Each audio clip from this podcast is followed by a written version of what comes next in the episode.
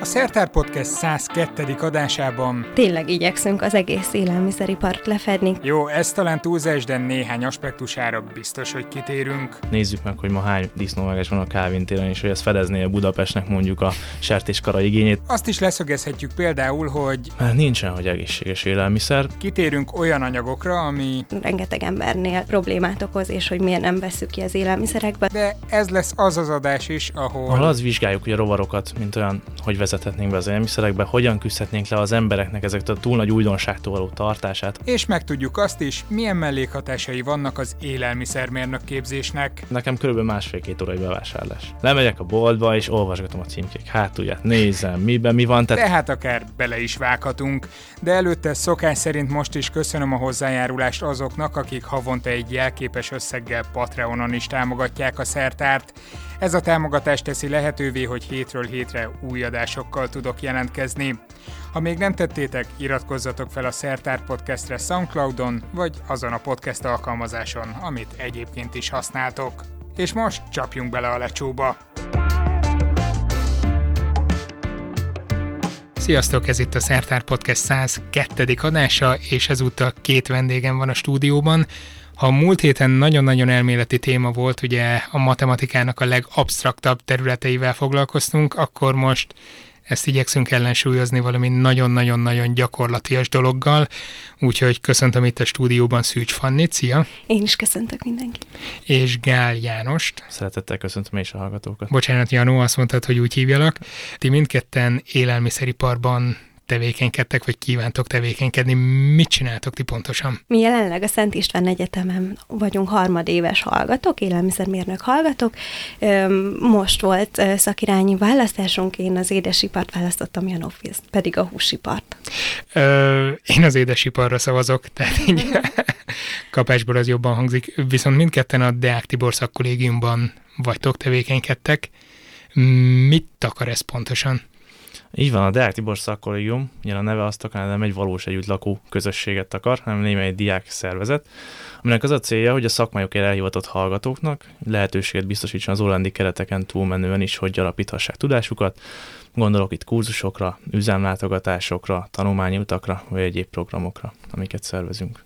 Azért szerintem ti jól belenyúltatok így ö, szakmaválasztás szempontjából a darásfészekbe, ha lehet így fogalmazni, mert az élelmiszeriparról valószínűleg mindenkinek van valami, valamilyen véleménye. Ha visszagondolok arra, Kasza Gyula volt vendégünk talán így egy, egy-másfél évvel ezelőtt, ott konkrétan a bioterrorizmusnak a különböző válfajaig jutottunk el, holott egyébként is kicsit ózkodva viszonyulunk az élelmiszeriparhoz. Igen, igen, nagyon sokat épít ezzel kapcsolatban. Azt gondolom, hogy valaki már elolvas egy cikket, vagy egy rövidebb összefoglaló könyvet, akkor már témaszakértőjének vallja magát. Ezért is érezzük küldetésünknek azt, hogy ezeket a tévhiteket eloszlassuk az emberek fejében, és ezzel törekszünk az, hogy a környezetünket is formáljuk otthon, nem tudom, és csádban rengeteget vitatkozom a bevásárlás kapcsán, hogy igenis magyar termékeket vásároljunk, milyen alapanyagokból álljon a vasárnapi ebéd. És, De akkor ti azért vagytok kollégiumban, mert megunták a családban ezeket, és, és inkább így kitessékeltek titeket, vagy... Nem, mi vidékről jöttünk, én Balaton északi partjáról egy nagyon pici faluból jöttem, és hát ezért muszáj nekem kollégiumban laknom, nem tudnék bejárni az egyetemre. Így van, meg a jó közösség is mellette szól azért, tehát hogy nagyon hamar összekovácsolódtunk, és hát a szakmai programok mellett azért bőven vannak csapatépítő alkalmak is, amikor együtt töltjük az időt. Na de miért ezt a sulit választottátok? Nekem onnan az indítatás, hogy a sógorom borászként dolgozik, és hát azért a Ja, borkultúra oké. mellett nem nehéz így közel kerülni az élelmiszeriparhoz. Viszont borász nem akartam menni, mert úgy gondoltam, hogy a későbbiekben mindig csak az lenne, hogy egymás saját tépnénk, hogy te már régen tanultad, te meg még nem értesz ehhez. Így egy picit mellék vágányra kerülve élelmiszermérnök szakot választottam, és esetleg azt kiegészítve később, mint kézműves sajtok gyártásával és sajtok borok párosításával alapítsunk majd egy ilyen családi vállalkozást a későbbiekben. Jelenleg ez a terv, aztán meglátjuk, hogy hova lyukadunk ki. Az én szüleim is az élelmiszeriparban dolgoznak, egy gesztenyepüré gyártó cégünk van, illetve mireli gyümölcsökkel foglalkoznak még szüleim ezen kívül, és hát igazából innen is jött az érdeklődés az élelmiszerek iránt. Szerintem valamit nagyon elrontottam, ezen túl a vendégeket meg kell kérni, hogy hozzanak termékmintát, amikor... Igen, bocsánat, Amikor jönnek. kiabáljuk, hogy nem látom, mi a táskánkba. Ja, igaz, igaz, igaz, ki tudja, hogy hova fajul még ez a beszélgetés. Igen, és szeretném később én is továbbvinni majd a céget, és még tovább fejleszteni. Azt mondtátok, hogy valami plusz próbáltok a szakkolin keresztül hozzáadni a jelenlegi képzéshez. Miért a képzés önmagában nem elég? A képzés önmagában elég sokrétű, és az lefedi az élelmiszeripar szinte összes ágazatát. Azonban minden órán vannak olyanok, amikor az oktató így kiutal egy-egy olyan témára, hogy e- ez csak így érintőlegesen van időnk venni, viszont nagyon érdekes, éppen megemlíti, és azt gondolom, hogy a szakkológium egy nagyon jó lehetőség arra, hogy na ezeket a témákat, amiket ott nincs idő, az valóban átvegyük, megnézzük, hogy milyen kutatási területek vannak még, mik azok a műszerek, amikre esetleg nekünk nincsen lehetőségünk, de akár ha már egy olyan céget elhívunk, aki egy videót bemutat erről, és pár szóban beszél, az, hogy mivel, beszél arról, hogy mivel foglalkoznak ők, akkor már egy sokrétű képzést kaphatunk. Tehát ezzel nem a saját képzésünket akarjuk kritizálni, hanem azt kiegészíteni, egy még komplexebb tudást átadni a tagjaink számára. És nem csak a tagok számára, hanem kifelé is a nagy közönségnek. Igen, igen, ezért is indítottuk el a YouTube csatornánkat, hogy több tudást tudjunk átadni az embereknek az élelmiszerekkel kapcsolatban. Rögtön egy olyan területtel, azt akartam mondani, hogy két olyan témát vettetek elő, de tulajdonképpen egy téma csak két videóra szétszedve, ami viszonylag megosztja az embereket, ez az édesítőszereknek a kérdése volt. Ez honnan jött ez az ötlet ezzel kapcsolatban? Keresnek titeket leggyakrabban, vagy itt vannak a legnagyobb viták? Nagyon sok ötletünk van már arról, hogy milyen videókat szeretnénk készíteni. Azt gondoltuk, hogy mégis ezzel kezdjük, mert a hétköznapokban egy nagyon-nagyon gyakran használt élelmiszerről van szó az édesítőszerek csoportjáról, és az a célunk, hogy elosztassunk olyan tévhiteket, mint hogy most a barna cukor egészségesebb, mint a kristálycukor. Sokan azt gondolják, hogy csak mert jó barna színe van, olyan természetközeli, biztos egészségesebb is. Na most hát az e- ilyen... erről én elég sokat vitáztam valakivel. A barna cukorban biztos, hogy kell lennie valaminek, különben nem lenne drágább, és, és nem lenne barna, tehát az nyilván egészségesebb. Velem is sem vitatkoznánk, van benne melasz, ami a cukorgyártás mellékterméke, azt keverik vissza, hogy a színe ilyen barnásabb legyen a kristálycukornál. De akkor ti mit vesztek? Bementek a boltba, mit vesztek le a polcról? Ízében eltérő a barna cukorra. Jaj, de diplomatikus, jaj, de diplomatikus válasz. Ez. Ezért van, amikor én is a barna cukorért nyúlok. Igen, amúgy nem véletlen van egy diplomatikus válasza, és szerintem is azt tanítják nekünk, hogy nem szabad át vagy bét mondanunk, mert nincsen, hogy egészséges élelmiszer, az almát így a köztudatban, mint egészséges élelmiszer tartjuk számon, mégis azért szerintem, hogyha mindenki elképzel, hogy három-négy hétig csak almát fogyasztanánk, egyértelmű, hogy hiánybetegségekhez vonatkoz, vezetne, viszont ha mondjuk egy cukros üdítőt egy héten egyszer megiszunk, nem hiszem, hogy különösebb nagy probléma lenne belőle. Tehát itt is, mint az élet oly sok területen, a mértékletesség a legfontosabb. Ó, akkor ez a diplomatikus mondatok adása lesz, úgy látom. hogy a kiegyensúlyozottság. Miket dolgoztatok fel ennek kapcsán? Ugye van a cukor egyrészt, ezt most mondtátok, hogy oké, okay, barna cukor, kristálycukor, nem mondjátok ki egyértelműen, hogy melyiket vegyük, de utaltatok arra, hogy ti melyiket veszitek, és mi alapján. Mi a helyzet édesítőszerekkel, mert azért abból is elég széles a skála. Igen, megkülönböztetünk természetes és mesterséges színe, vagy édesítőszereket. Hát ugye a cukor, alkoholok, én megmondom őszintén, inkább azokat preferálom. Az ilyen mesterséges édesítőszereknek egyébként az édesítő ereje is sokkal-sokkal nagyobb, ezért inkább az üdítőipargyártásban van, illetve más élelmiszerek gyártásában elterjedtebb. Úgy gondolom, otthon inkább a szílit, eritritet szokták alkalmazni a háztartások. Ezzel kapcsolatban szoktatok kérdéseket kapni, vagy? Elsősorban a családi körben, igen, tehát konkrétan a szakkollégiumot ezzel nem szokták így e-mailekkel bombázni, bár nagyon szívesen fogadjuk ezeket is, ha esetleg a későbben valaki kedvet kapna ez, akkor állunk a nagy közönség rendelkezésére is. Inkább tényleg azok a kérdések merülnek fel, hogy akkor miből, hogyan, mennyit fogyasszanak. Na most, ha ezt látták egy palackon, hogy ez volt a hátén, akkor az egészséges-e vagy sem. És sokszor, mint Fanni is említett, hogy a technológia kérdése, marcipángyártás, hogy a fruktóz használnak, most a glukóz fruktóz csak nagyon elterjedt az üdítőiparban, ugyanis megvan az előnye a kristálycukorral szemben, hogy folyékony állagú, és ezáltal könnyebben elkeverhető, nem még rá a tartály szélére. Tehát sokszor ezt ha. is figyelembe veszi az élelmiszeripar, hogy nem kell annyit mosni a tartályt, nem kell égés lekaparni, hasonló. Tehát, hogy Hú, ez lehet, hogy otthon is időnként jó lenne, nem? Amikor igen, igen, tehát ez ugyanúgy kicsiben is igaz, vagy... mint a nagy ipari termelésekben. Viszont azt mondtátok, hogy mi van a termék hátoldalán, azért a címkézésekben is nagyon sok minden rejlik, és sok tévhit elő szokott fordulni, mondjuk ha egy címkén elszámok vannak, vagy nem, vagy, vagy kifejezetten azt írja a gyártó, hogy elszámmentes a terméke. Igen, itt sokszor ütközik egymással az információ közlés és a marketing területe. Ezt tapasztaltuk mi is, amikor láttuk az elszámmentes vizet, ami hát azt gondolom, hogy vízbe alapvetően kevés elszám lenne. A víznek van elszáma? Nem tudok róla. Én, nem, én se tudok. Jó, oké. Le, le, lehet, hogy van, vagy lehet, hogy nincs. Hirtelen zavarba hoztál minket, de mint így, hogy elszámolni mi soha nem tanultunk, ugye itt az elszámoló Az csoportjairól. adalékanyagok Uh-huh. kapnak elszámot, ezért úgy gondolom a víz nem kaphat. Így van. Jó, oké. De most utána fogunk nézni. A beszélgetés után az első keresés a telefonunkon ez lesz.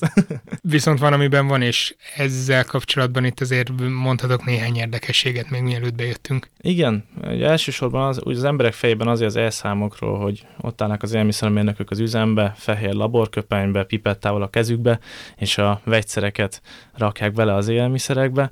Most ez nem mindig van így.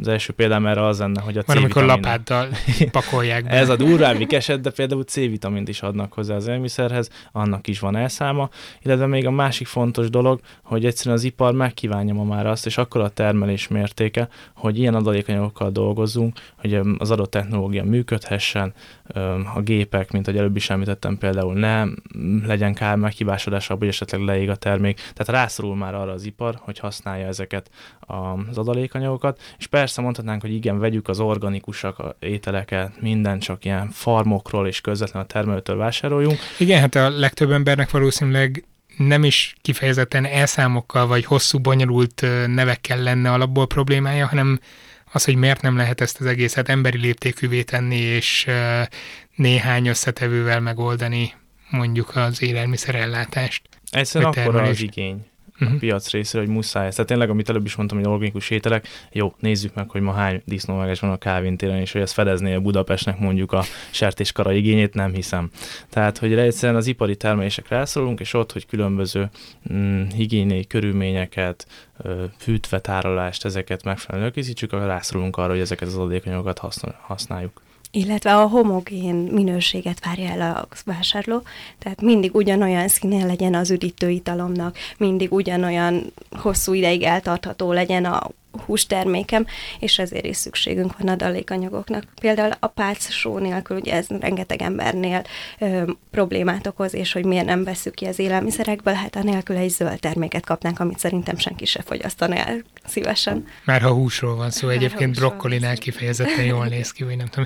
De ez nagyon érdekes, hogy mondjátok ezt a homogén elvárást, vagy hogy mindig ugyanolyan legyen a termék.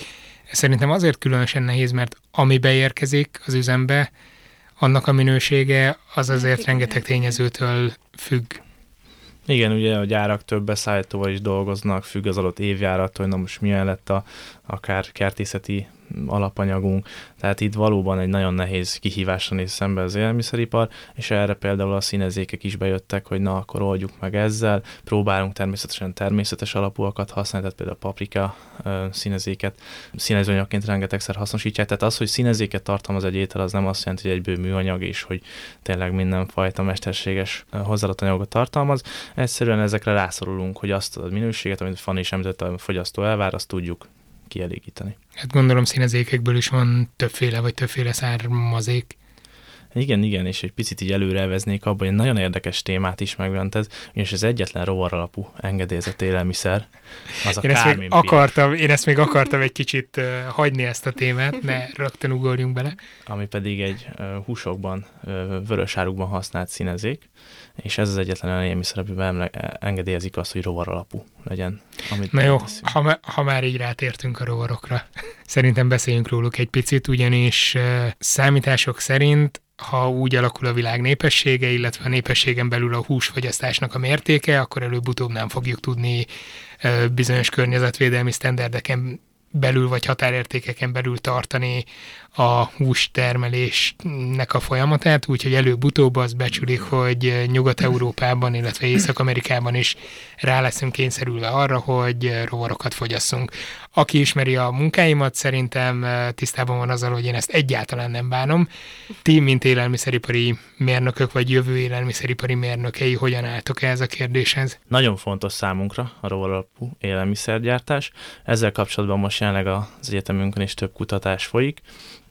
mm, illetve a szakkollégiumunk is fontosnak tartja, hogy foglalkozzon ezzel az ügyel. Ezért a hűtő és házi terméktechnológia tanszékkel közös szervezésben egy rovaripari konferenciát szervezünk ez év február 23-ára, ahol az vizsgáljuk, hogy a rovarokat, mint olyan, hogy vezethetnénk be az élmiszerekbe, hogyan küzdhetnénk le az embereknek ezeket a túl nagy újdonságtól való tartását, hogy ú, egy szöcske alakul, de csokja van már, biztos finom, most így beleharapnék-e, vagy sem. Tehát tényleg ezek a problémák felmerülnek, tehát így megnézzük erről az oldalról, és a fogyasztói elfogadó, vagy elfogadtatását, akkor a marketing oldalon, mint új termékek bevezetését, és ugye a legfontosabb szakmai előállítási lépéseket, hogy hogyan lehetne ezt mégis ipari körülmények között Megfelelő vizsgálni. Igen, igen, nagyon vicces sztori ezzel kapcsolatban, hogy megtudták már többen, hogy ilyen kutatások folynak nálunk, és bejöttek a tanszékre, hogy megkóstolták a rovart, kisütöttek, és rovarírtó íze van. És hát azt tudták rá válaszolni. Rovarírtó íze van? Rovarírtó íze van, igen. És sose kóstoltam. Mondták, hogy igen, ennek az azok, hogy Magyarországon írtják a rovarokat. Tehát azért van, mert rovarírtó, és hát ugye a mi általunk előtt élmiszerek pedig rendesen ipari körülmények között megfelelő higiéniai körülményeket betartva készülnek, és úgy már valóban lehetett egy ízetes étel. Milyen táblázatot is láttam, hogy melyik fajta rovar, milyen húshoz hasonló, banánízű, has, tehát egy olyan ízeket találunk meg, ami a jelenleg étkezésünkben is benne van, de önmagában is nagyon finom, hát én azért... már kóstoltam. az azért túlzás, hogy, hogy teljesen össze lehet nevetni a húsokkal, legalábbis saját tapasztalat alapján, de hát nyilván nem azért eszünk valami mást, hogy valami más pótoljunk vele, vagy nem tudom, tehát így is hozzá lehetne állni. Igen, és nagyon fontos kérdés, ez tényleg, hogy most itt Európa közepén nem nagyon érezzük ennek a súlyát, hogy a világon milyen fajta élelmiszer hiány van, milyen élelmezési gondokat kell az élelmiszeriparnak megoldania, és ez is az egyik nagyon jó megoldása lehet, akár már az élelmiszeriparnak, de még közvetve a takarmányozásban is egy nagyon fontos lépés lett a rovaralapú fehérje, hiszen a jelenleg import szóját kiválthatná az itthon megtermelt rovar, és ennek nyilvánvaló gazdasági előnye is lennének. Ha mert hogy magas a fehérje tartalma, akár csak a szójának? Sőt, még egyes fajoknak magasabb és nagyon jobb eltartalmi értékekkel rendelkeznek a rovarok. És mondjuk az állataink megennék ezt a takarmányt? Tehát, hogy erre vannak vizsgálatok, vagy ezt nem ti csináljátok? Még konkrétan ezzel foglalkozó kutatásra nem hallottam, de nem látom akadályt. Tehát a sertésnél látjuk, hogy miket megeszik, szerintem egy rovarral se lenne problémája a későbbiekben. Szegényet, lehet, náluk is le kell ezt küzdeni. Nálatok ez követelmény a szakkoliban, hogy mindenki egy, nem tudom, féregburgerre nevezzen be? Nem, természetesen ezt nem várhatjuk el a tagoktól, ez mindenkinek az egyéni döntése, hogy kipróbálja vagy nem. Én úgy gondolom egyébként ezek a rovar alapú élelmiszerek, ezek por alapjában fognak megjelenni, illetve termék összetétevőként így nem fogják a szöcskét lábait megrákcsálni az emberek, úgy gondolom, hogy csak adalékanyagként tudnák először is elfogadni az európai emberek. Hát igen, ele- eleinte legalábbis. Igen, igen, igen. Hogyha csak nem így kuriózumként egészben is. Igen, azt gondolom, hogy sok ember pont az új iránt érdeklődik, és fú, de megkóstolná úgy. Ami miatt még érdekes, mint Fanni mondott, hogy esetleg, ha már vegyítenénk, az is ne enyhítene a jelenlegi húsfogyasztásunk mértékén. Ennek pedig a másik előnye az lenne, hogy tény a rovarfogyasztás, hogy allergizáló hatású, hasonlóan például a tejhez, itt is van rovarra uh-huh. való allergia. És hát, mint a rákoknál például, ez igen, nagyon hasonló a rákokhoz, és a szervezetünket ehhez hozzá kell szoktatni. Ugye most a történelmünk során nem fogyasztottunk rovarokat itt Európa szívében, és emiatt további nem bevezetés szükséges ahhoz, hogy esetleg picit adagoljunk hozzá, aztán többet, és hogy látva azt, hogy ez az emberekben milyen formában tudják fogyasztani, lehet itt is hasonló lenne, hogy valaki képes a rovarfogyasztásra, valaki nem, és ez egy nagyon roppant egyszerű vizsgálattal meg is állapítható. A másik vitatott dolog pedig a kitin, ami hogy ú, az az ember nem tudja megemészteni. Nos, hát ezt is már megoldották, és van olyan módszer, amivel a kitint el tudják távolítani a rovarokból. Viszont volt egy érdekes kutatás ezzel kapcsolatban Olaszországban, 25 főt vizsgáltak, tehát nem egy reprezentatív létszám, viszont ebből a 25 főből 21 embernek a bérrendszer rendelkezett ezzel az enzimmel, amely lebontotta a kitint. Tehát érdekesen azt kutatni, hogy akkor most milyen arányban van ez, hogy hogy valaki tudja emészteni, valaki sem. Ezek mind-mind kutatás előtt állnak még, de ez a mi feladatunk, hogy ezt majd a későbbiekben megvalósítsuk. Viszont ha azt nézzük, azért a világ nagy részén valamilyen formában, vagyis nem a világ nagy részén, de mondjuk a világ népességének egy jó része fogyaszt rovarokat ma is. Ott nincsenek felhalmozott ismereteink? Nem tudom, hogy ezek a régiók mennyire ö, vannak lefedve itt tanulmányokkal, kutatásokkal. Azt gondolom, hogy a későbbi mindenképp érdemes lenne velük együttműködni, ottani intézményekkel felvenni a kapcsolatot. Nagyon jó ötletet adtál ezzel kapcsolatban, köszönöm szépen. Én arra emlékszem, Portugáliában szerveztünk ilyen jövő konyhája, vagy jövő élelmiszeripara típusú rendezvényeket, és ott többek között nekem volt egy ilyen kis konyhám, ahol rovarokat, rovaros sütiket csináltunk. Most próbálom felidézni, liszkukac, igen, tenebrió monitor lárvákat használtunk, meg csokis szöcskét, meg ilyeneket, sáskát, bocsánat, és kiraktunk ilyen piskóta-szerű sütiket az asztalra, amiben porítva, őrölve voltak a, a megsütött, előre megsütött liszkukacok, és mondtuk, hogy nyugodtan vegyenek belőle, mi addig elkezdtük a kis előadást arról, hogy, hogy mégis a rovaroknak milyen szerepe lesz majd a jövőben a táplálkozásban, vagy mi, milyen szerepet várunk tőlük, és az emberek eszegettek, hallgatták, és közben undorodva gondoltak erre, hogy ilyen előfordulhatna a jövőben, aztán utána mondtuk, hogy hát éppen azt tették most is. és akkor néhányan láttam őket, hogy hátrahőköltek, és utána csináltunk ilyen játékokat, hogy ki meri megenni, tehát nem mintha valami bajuk lenne tőle, és, és mindenkinél szinte egyezett a reakció, hogy először ilyen undorral emelték a szájukhoz, beleharaptak, hm, nem is rossz, aztán vették a következőt. Ennyi csak egy kis személyes tapasztalat, hogy találkoztam rovarokkal. Igen, azt gondolom, hogy az emberekben megvan ez a potenciál, hogy elfogadtassuk velük ezeket a fajta élelmiszereket. Kóstolókat szerveztek? Egy ö, tavalyi, előző fél évi kurzusunk alkalmával sikerült ö, nekünk is ilyen rovarporokat kóstolnunk, méghozzá mi húspépbe kevertük bele. De megmondom őszintén, nagyon ízletes volt.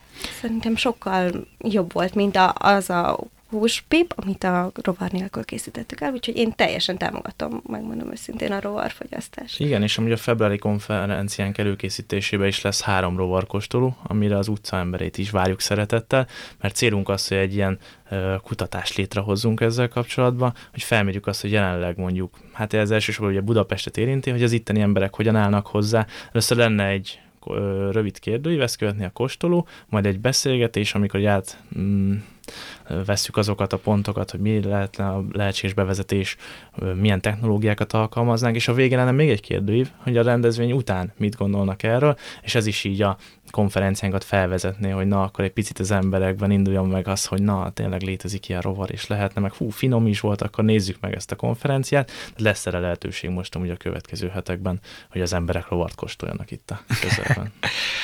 Az a húspép egyébként hogy készült? Milyen arányban kevertétek őket? Most nem egy ilyen receptgyűjteményt szeretnék átadni a hallgatóknak, de tehát, hogy egy-egy, tehát, hogy egy sert és egy liszkukac, vagy?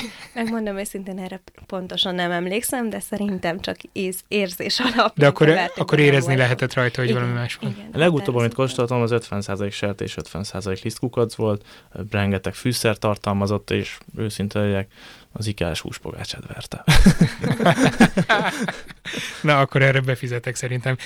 Viszont nem tudom, ti mennyivel, mennyire foglalkoztok azzal a problémával, hogy hogyan lehet bevezetni a rovarokat mondjuk az európai piacra, és most nem arra gondolok, hogy mennyire állnak ellen az emberek kulturálisan, a saját, nem tudom, fóbiájuk miatt, ami, ami eh, van a rovarevéssel kapcsolatban, mert nyilván van, erről fölösleges is szerintem beszélni, viszont eh, vannak-e jogi akadályai, vagy eh, egyéb ipari akadályai annak, hogy megjelenjen az élelmiszeriparban? Igen, az, hogy jelenleg nem lehet a már említett kárménypiros színezéken kívül rovar alapú élelmiszert forgalmazni az Európai Unióban.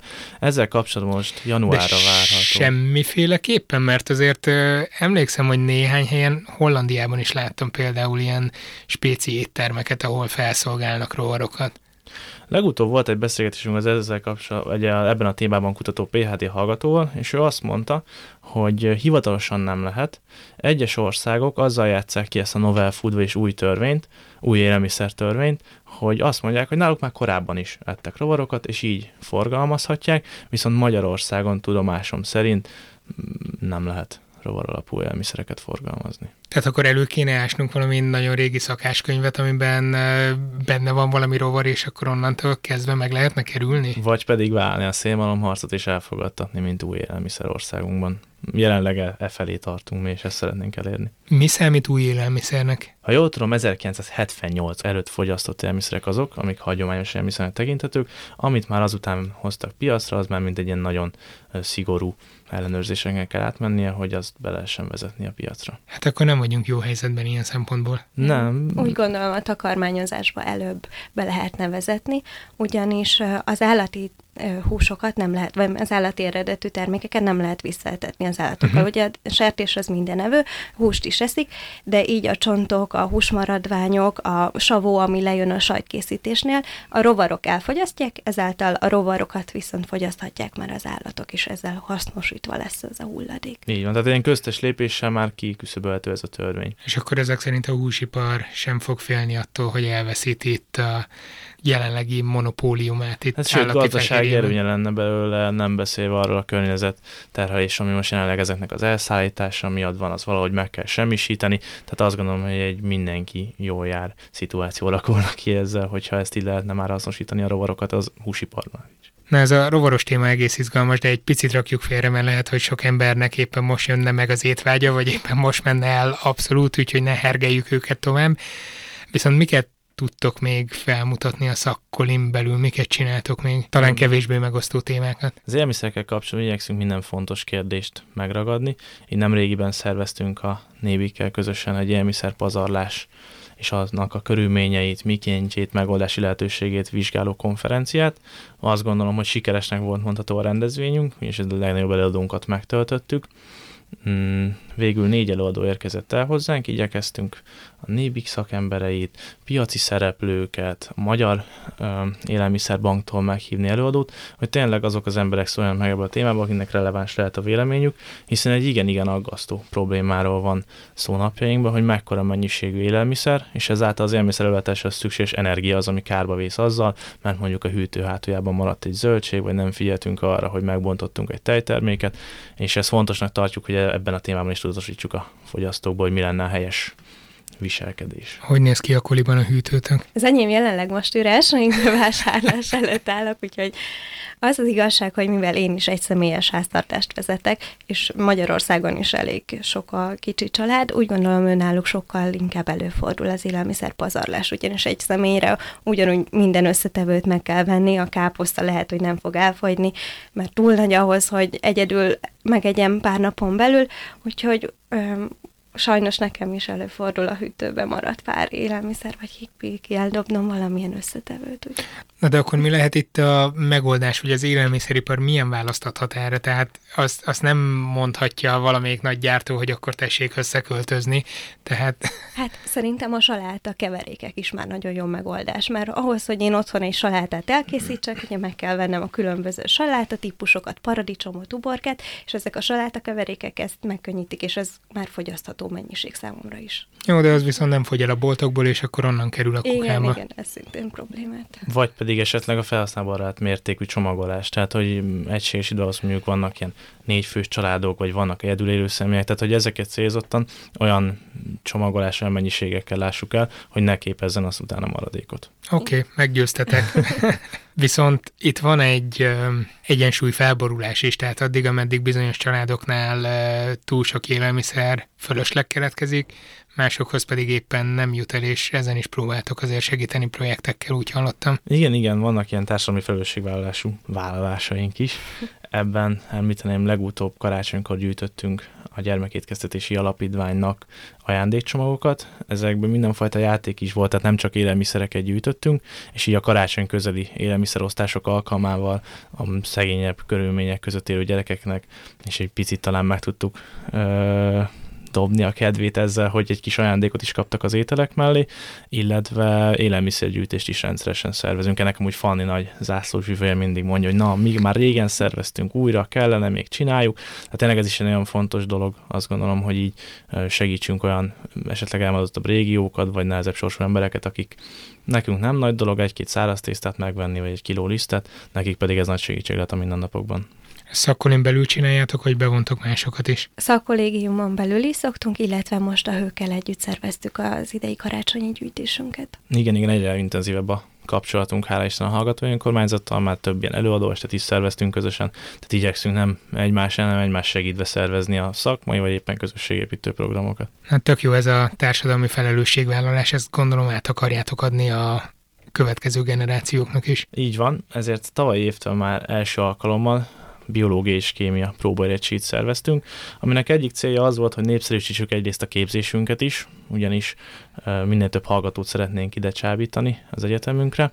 Én nem már... jelentkeznek elegen? Mm, hát azt gondolom, hogy a kampuszunkat, amióta korábban Corvinus volt, most már Szent Ismeretem, azóta egy picit visszaesett az érdeklődés, azonban mi ezt inkább kihívásnak tekintünk, mint hogy... Így, uh, mondtam én, hogy diplomatikus mondatok órája lesz ez, de... Mint hogy emiatt a saját kardunkba dőljünk, és ez is azt gondolom egy jó lehetőség arra, hogy mindenki ír érettségit, aki így a biológia, kémia iránt érdeklődik, annak mi is egy opció vagyunk, és így már felkelthetjük az érdeklődését, és esetleg később ebbe hozzánk is jön. Tavaly voltam ugye ez egy örömteli sztori, hogy a lány már itt a biológiai emelt érettségén ezt, hogy jaj, már alig várja, hogy szakkor is leesne és jöhessen hozzánk. Tehát azt gondolom, egyrészt mi is jól járunk, minket megismernek, a kampuszunkat, képzésünket, illetve a diákoknak, leendő hallgatóknak pedig lehetőséget biztosítunk arra, hogy kipróbálják magukat éles körülmények között, tehát nem azon, hogy közben felugrok Facebookra, jaj, megiszok egy kávét, tényleg ott ellenőrzött körülmények között igyekszünk kiszűrni a puskázást, összeállítjuk. le kell adni a telefonokat. Le kell adni a telefonokat, tehát teljesen vizsgakörülményeket teremtve biztosítunk nekik lehetőséget arra, hogy felkészüljenek a nagy megmérettetésre. Tudom, hogy ez ezek után nagyon hülye kérdés lesz, de mit fogtok ti tanulni, illetve ti már tanultok, de akik jelentkeznek, mit fognak tanulni egy élelmiszeripari karon? Az elején ilyen viszonylag távol érzi magát az ember az élelmiszeripartól az alapozó tárgyaknál. Kémiát, Igen, a szerves fizikát. kémiát az előbb megbeszéltük még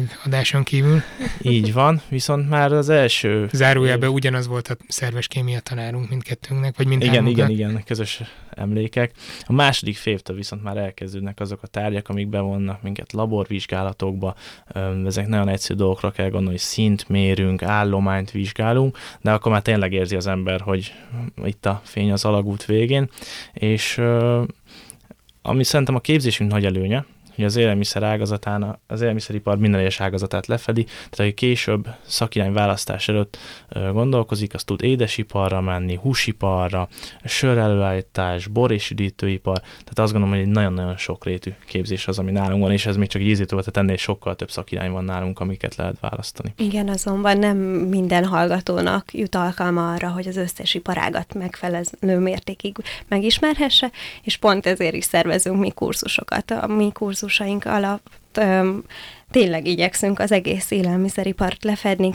Volt már sörkészítő kurzusunk, pálinka készítő kurzusunk, csokoládé kurzussal szeretnénk majd a következő fél évben előállni, hol a temperálás művészetét fogjuk elsajátítani, illetve az ilyen tejporok készítésével is szeretnénk megismerkedni jobban, illetve rengeteg tényleg olyan gép van a, a tanszékeken, amiket sajnos így nem ismernek nagyon a kezünkbe adni, hogy nehogy elromoljon, illetve van, ami európai szinten, talán kettő van, úgy tudom, és hogy ezeket is így meg tudjuk tanulni, használatokat, és kipróbálhatjuk. És mit vártok a jövőtől? Mi fog majd felszívni titeket? Milyen uh, nagy cég, vagy, vagy milyen ipari terület? Vagy mindenképpen a családi vállalkozásban tervezitek a jövőt? Igen, igen, a délegethet ám ez a csádi vállalkozás, viszont azért nagyon szívesen dolgoznék egy 5-8 évet így az iparban, minél több mindenbe belelátni, akár még több iparágba kipróbálni magamat, hogy egy minél sokrétűbben képzett szakemberként vághassak majd a saját vállalkozásomba. Azt gondolom, hogy rengeteg lehetőség van, akár Budapest környékén már, akár esetleg a Nébiknél, tehát a, mm, az állami ellenőrző szervezetnél elhelyezkedni, ami szintén nagyon sokrétű és érdekes feladat lehet, de tényleg az iparban azt gondolom, hogy rengeteg lehetőségünk van, akár gazdasági oldalról, tehát az élmiszerkereskedelmi nagyon felfutó szakirányunk, akkor tényleg szinte az, azt gondolom, az összes szakirány nagyon piacképes ma már, amit nálunk el lehet sajátítani. És akkor ezeket szeretnétek majd megmutatni, ezeket a lehetőségeket a YouTube csatornátokon is, ami most indult nemrég? Igen, igen. Célunk az, hogy a tevékenységet kifelé is kommunikáljuk, és hogy minél több emberhez eljussanak azok az üzenetek, amiket mi tudunk. Mégis a hétköznapok embere rosszul gondolja, nem úgy készíti el az ételt, azt gondolja, hogy megromlott az már, de mégse, vagy nem lehetne tovább hasznosítani, és ezért több ilyen tévhitel foglalkozó kérdést igyekszünk majd vizsgálni, legyen szó a mikrohullámú sütőről, vagy a már említett elszámokat is azért majd boncolgatni fogjuk, és ezekbe a témákba igyekszünk előbbre jutni majd, hogy minél több információt utassunk az emberekhez. Például, hogy nagyon érdekes, hogy sokszor mondták azt, hogy az UHT tej, az olyan tartósítószer tartalmaz, és hogy amiatt áll olyan sokáig, azt nem kéne fogyasztani. Hát ez is egy olyan dolog, amit majd igyekszünk elosztatni az emberek fejébe, ugyanis csak nagymértékű hőkezelésnek vetik alá nyers tejet, és ennek köszönhető az, hogy hűtés nélkül a polcon is sokáig áll a tejtermékünk. Szoktatok amúgy főzni otthon? Ez kicsit a YouTube csatornától függetlenül jutott eszembe. Igen, én rendszeresen főzök magamra. Én is amúgy a kollégiumban saját magamra főzök, ez be az is illetve egymásra is, megmondjuk őszintén, mi egy kollégiumban lakunk, és nagyon jóba vagyunk egymással, úgyhogy valamikor Janóék csak úgy áthívnak egy-egy ebédre, vacsorára. Igen, sokszor vannak ilyen öten hatan vacsorázunk végül a kis kétfős szobákban, nagyon jó kis bulik tudnak ebből kikeredni, és így igen, igyekszünk amúgy ezekből a főzésekből odafigyelni arra, hogy az egyetemen tanultakat hasznosítjuk. Na, ezt akartam megkérdezni, hogy valahogy módosultak mondjuk a főzési szokásaitok ahhoz képest, mielőtt elkezdtétek az egyetemet, vagy volt-e olyan tárgyatok, aminek hatására változtattatok valamin? Hát a saját tapasztalatom az, hogy nekem körülbelül másfél-két órai bevásárlás. Lemegyek a boltba, és olvasgatom a címkék hátulját, nézem, miben mi van, tehát ez így a károsabb része, ezt, hogy nem leolvastam senkinek, viszont azt gondolom, hogy tudatosabb lettem, és odafigyelek arra, hogy milyen alapanyagokat vásárolok, mi van abban, és a, talán a, hát a főzés tudásom az kicsit kikupálódott, az elején még indult ez a csirkerizs, meg esetleg sajtos tejfölös tészta, most már egész komoly ételeket össze tudunk dobni esténként, hogy nem Fanni is említett, hogy nagyon jó kis közös vacsoráink vannak. Illetve az előkészítés során sokkal jobban odafigyelek a higiéniára, mert ugye megtanultuk, hogy a levegőben is annyi baktérium, illetve a kezünkön mennyi baktérium van. Na, hasznos a mikrobiológia. hát köszönöm szépen, hogy itt voltatok és megosztottátok ezeket, és remélem még hallunk rólatok.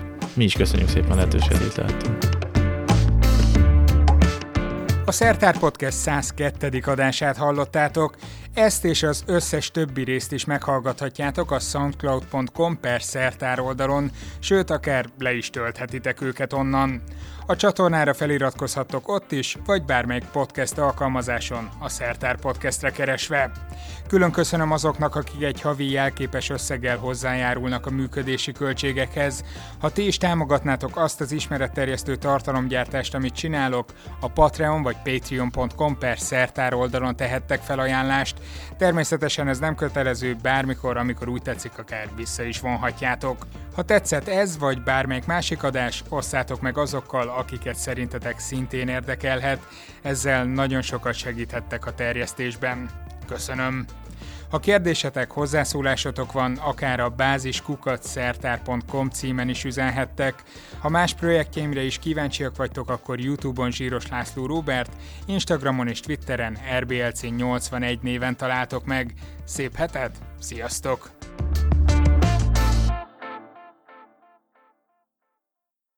Ez a műsor a Béton közösség tagja.